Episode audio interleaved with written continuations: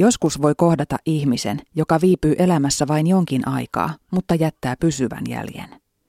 Kohtaamisessa on mukana sadunomaista taikaa, väkeviä tunteita, roihuavaa intohimoa, jotain mikä sekoittaa pään. Tuntuu kuin sellaisen ihmisen kanssa sukeltaisi elokuvaan.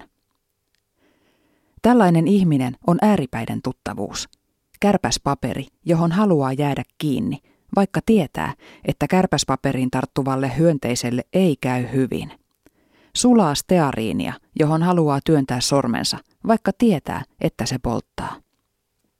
Liekki tällaisen ihmisen kanssa leimahtaa siksi, että itse on sille toiselle täysin samaa.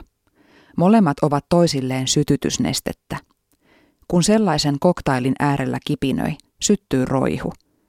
Mutta roihu imee ympäriltään hapen nopeasti. Syntyy riepotteleva suhde, jossa tunteet heräävät ja kuolevat vuorotellen. Tyypillistä on, että tällainen suhde ei missään vaiheessa tule kunnolla luontevaksi osaksi arkea.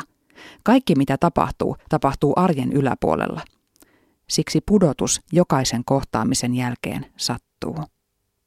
Silti suhteessa on jotain, mille haluaa altistaa itsensä uudelleen ja uudelleen. Tällainen rakkaus tekee kipeää, mutta vihatakaan ei voi. Tällainen suhde ei ole koskaan harmaa. Se on vain mustaa tai valkoista.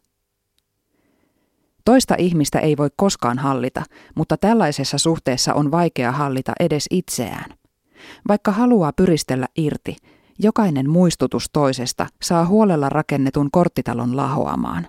Ja mikä ärsyttävintä, ajatus, ettei kuulisi toisesta enää mitään, tuntuu vielä pahemmalta.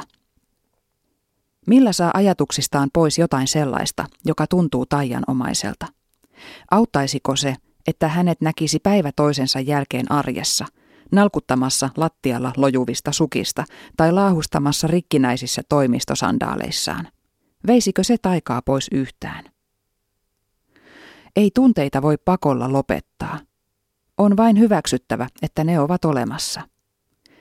Haavan päälle kasvanut rupi on revittävä auki tarpeeksi monta kertaa – Vasta kun suhde alkaa sattua niin paljon, että se peittää alleen jopa kaiken ihanuuden, osaa aloittaa irtipäästämisen.